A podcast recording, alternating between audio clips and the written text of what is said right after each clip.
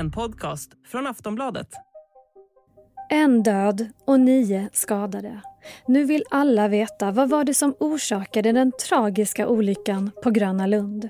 Det var nu under söndagen som räddningstjänsten larmades till nöjesparken då Jetline ska ha spårat ur och folk ska ha ramlat ur attraktionen. En person har dött och flera personer har skadats efter en olycka på Gröna Lund i centrala Stockholm. Vid 11.40-tiden på söndagen kom de första larmen. En allvarlig olycka hade inträffat på Gröna Lund. En vagn i berg och dalbanan Jetline hade delvis spårat ur 60 sekunder in i åkturen och flera personer hade slungats ur vagnen på mellan 6 och 8 meters höjd. Och jag stod så här och kollade och sen såg jag den här vagnen som när det vände så här. Precis före olyckan hörde vittnen höga smällar och på bilder syns hur ett av hjulen på den främre vagnen trillat av. Totalt ska 14 personer ha befunnit sig i vagnen. Nio av dem är skadade och en kvinna i 35-årsåldern har dött. Gröna Lund kallade till presskonferens under söndagen och vi ska höra vd Jan Eriksson. Idag är en sorgens dag för Gröna Lund. Vi har haft en väldigt allvarlig olycka i berg och dalbanan Jetline där en person har omkommit och nio personer har skadats. Våra tankar går i första hand till de som har drabbats av det här och deras anhöriga. Det här är fruktansvärt. Något sånt här ska inte få hända på Gröna Lund. Det ska inte kunna hända på Gröna Lund. Och ändå så har det nu hänt. Polisen har inlett en förundersökning om vållande till annans död, vållande till kroppsskada och framkallande av fara för annan. Statens haverikommission har anlänt till Gröna Lund för undersökningar. Och på måndagen kom beskedet att Kolmården och Furuvik stänger varsin attraktion som har samma tillverkare som Jetline.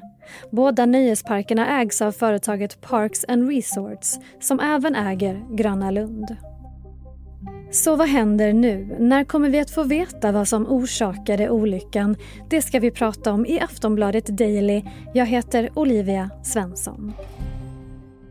Gäst är John Ahlberg som är generaldirektör på Statens haverikommission som under måndagmorgonen inledde en undersökning på olycksplatsen. Eh, ja, vi beslutade i morse att eh, Statens haverikommission ska utreda den här händelsen, den här tragiska olyckan som inträffade på Gröna Lund igår. Och eh, nu är jag tillsammans med våra haveriutredare här på Gröna Lund sedan klockan 10 eh, i morse och vi har precis gjort en första eh, undersökning av själva banan. Vi har tittat på vagnen och vi har tittat på den bana som vagnen åker på. Så att vi kommer vara här idag för att försöka samla in så mycket fakta vi bara kan om den här händelsen. För, för att så småningom kunna lägga ett, pussel som förhoppningsvis ska kunna ge svar på frågan varför den här hemska olyckan har kunnat inträffa. Om du berättar om det här pusslet, du säger att ni precis har kollat på banan. Hur ser ert arbete ut på plats, alltså rent praktiskt? Hur går undersökningen till?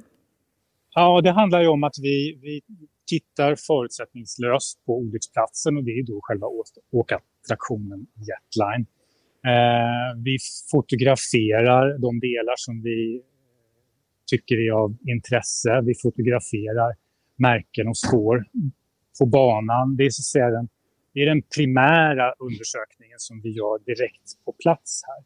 Sen eh, kommer det vara delar som vi kommer så småningom behöva ta med oss till vår undersökningslokal och vi kommer att behöva göra fördjupade tekniska undersökningar. Det kan handla om olika typer av metallurgiska undersökningar och hållfasthetsundersökningar. Så det, det, det är ett omfattande utredningsarbete som är framför oss nu och som vi håller på att lägga grunden för idag.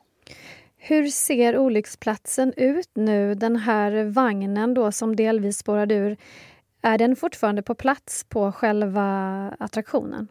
Ja, det är den, men det är, det är den främre vagnen, som, loket som det kallas, som då delvis har, har hoppat av de här, den här rälsen som den, den löper över. Men den är kvar uppe på, på banan.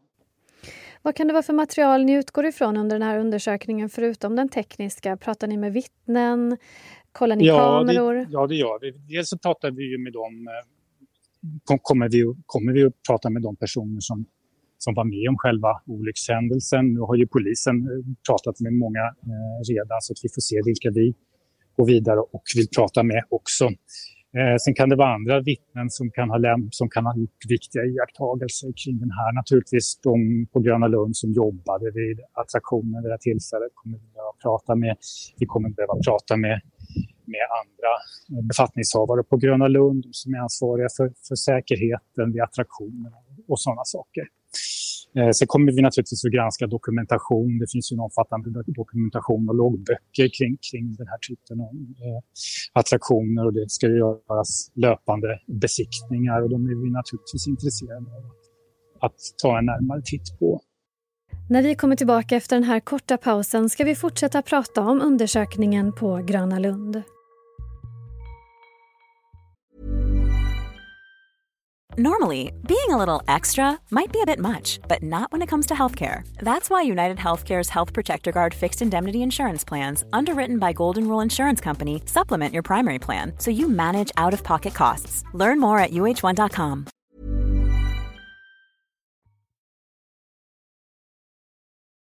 Det pågår ju även en polisutredning nu. Hur ser ert arbete kontra deras ut? Är det ett samarbete?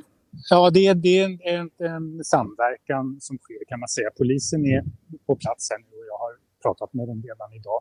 De har ju sin brottsundersökning och har ju, ska ju leda en, en förundersökning som har sitt syfte, se om det har begåtts något brott. Eh, våra undersökningar har ett annat syfte, nämligen att ta reda på vad som har hänt och vad som har orsakat eh, händelsen för att eh, lära sig någonting för framtiden så att något liknande inte ska hända igen. Så att Statens haverikommission, vi eh, tittar aldrig på frågor om skuld och ansvar utan det är, det för andra aktörer att titta på, till exempel polisen. Utan vi, vi tittar på det här från ett strikt, strikt säkerhetsperspektiv och från ett lärande eh, perspektiv. Men vi kommer naturligtvis gå eh, hand i hand här på många sätt med, med polisen för att de är viktiga för oss och vi är viktiga för dem.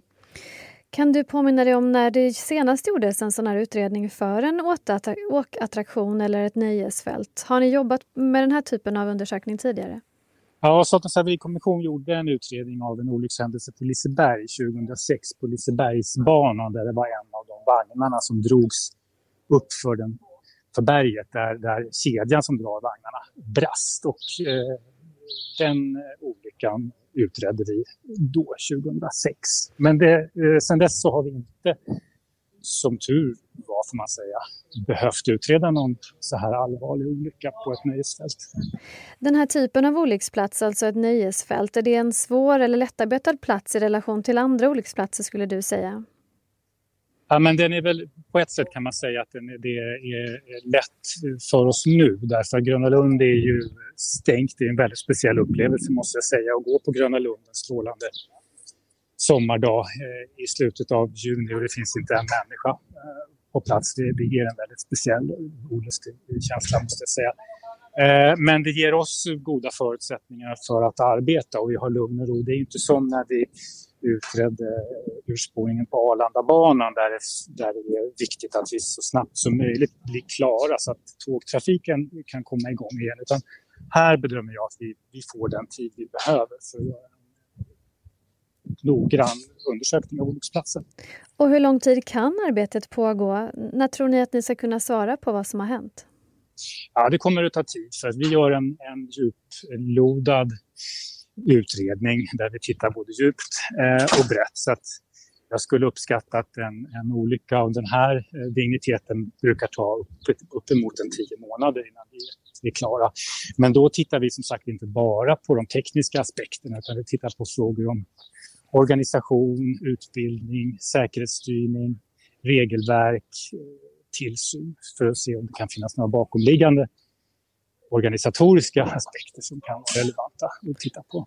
Gröna Lund har ju själva sagt att de ska hålla stängt åtminstone nu i sju dagar. Bedömer ni att ni kan vara klara med den tekniska undersökningen på så kort tid?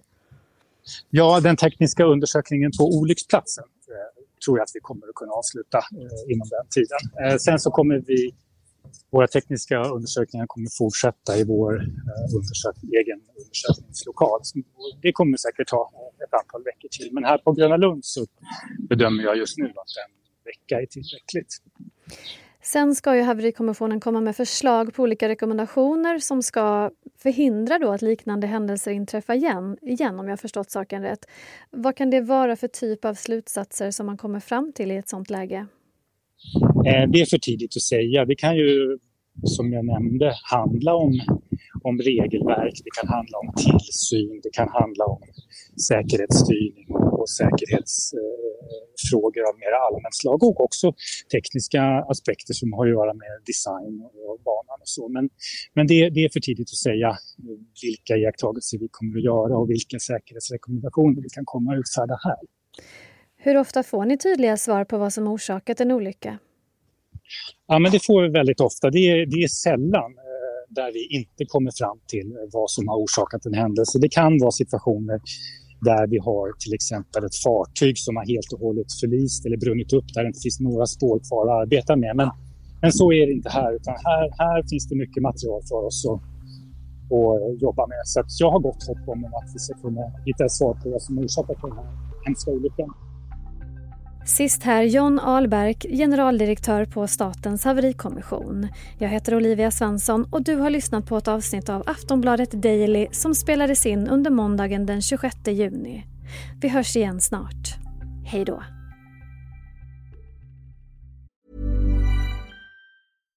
Millions of people have lost weight with personalized plans from Noom. Like Evan, who can't stand salads and still lost 50 pounds. Salads, generally, for most people, are the easy button, right? For me, that wasn't an option. I never really was a salad guy. That's just not who I am. But Noom worked for me. Get your personalized plan today at Noom.com. Real Noom user compensated to provide their story. In four weeks, the typical Noom user can expect to lose one to two pounds per week. Individual results may vary. Du har lyssnat på en podcast från Aftonbladet. Ansvarig utgivare är Lena K Samuelsson.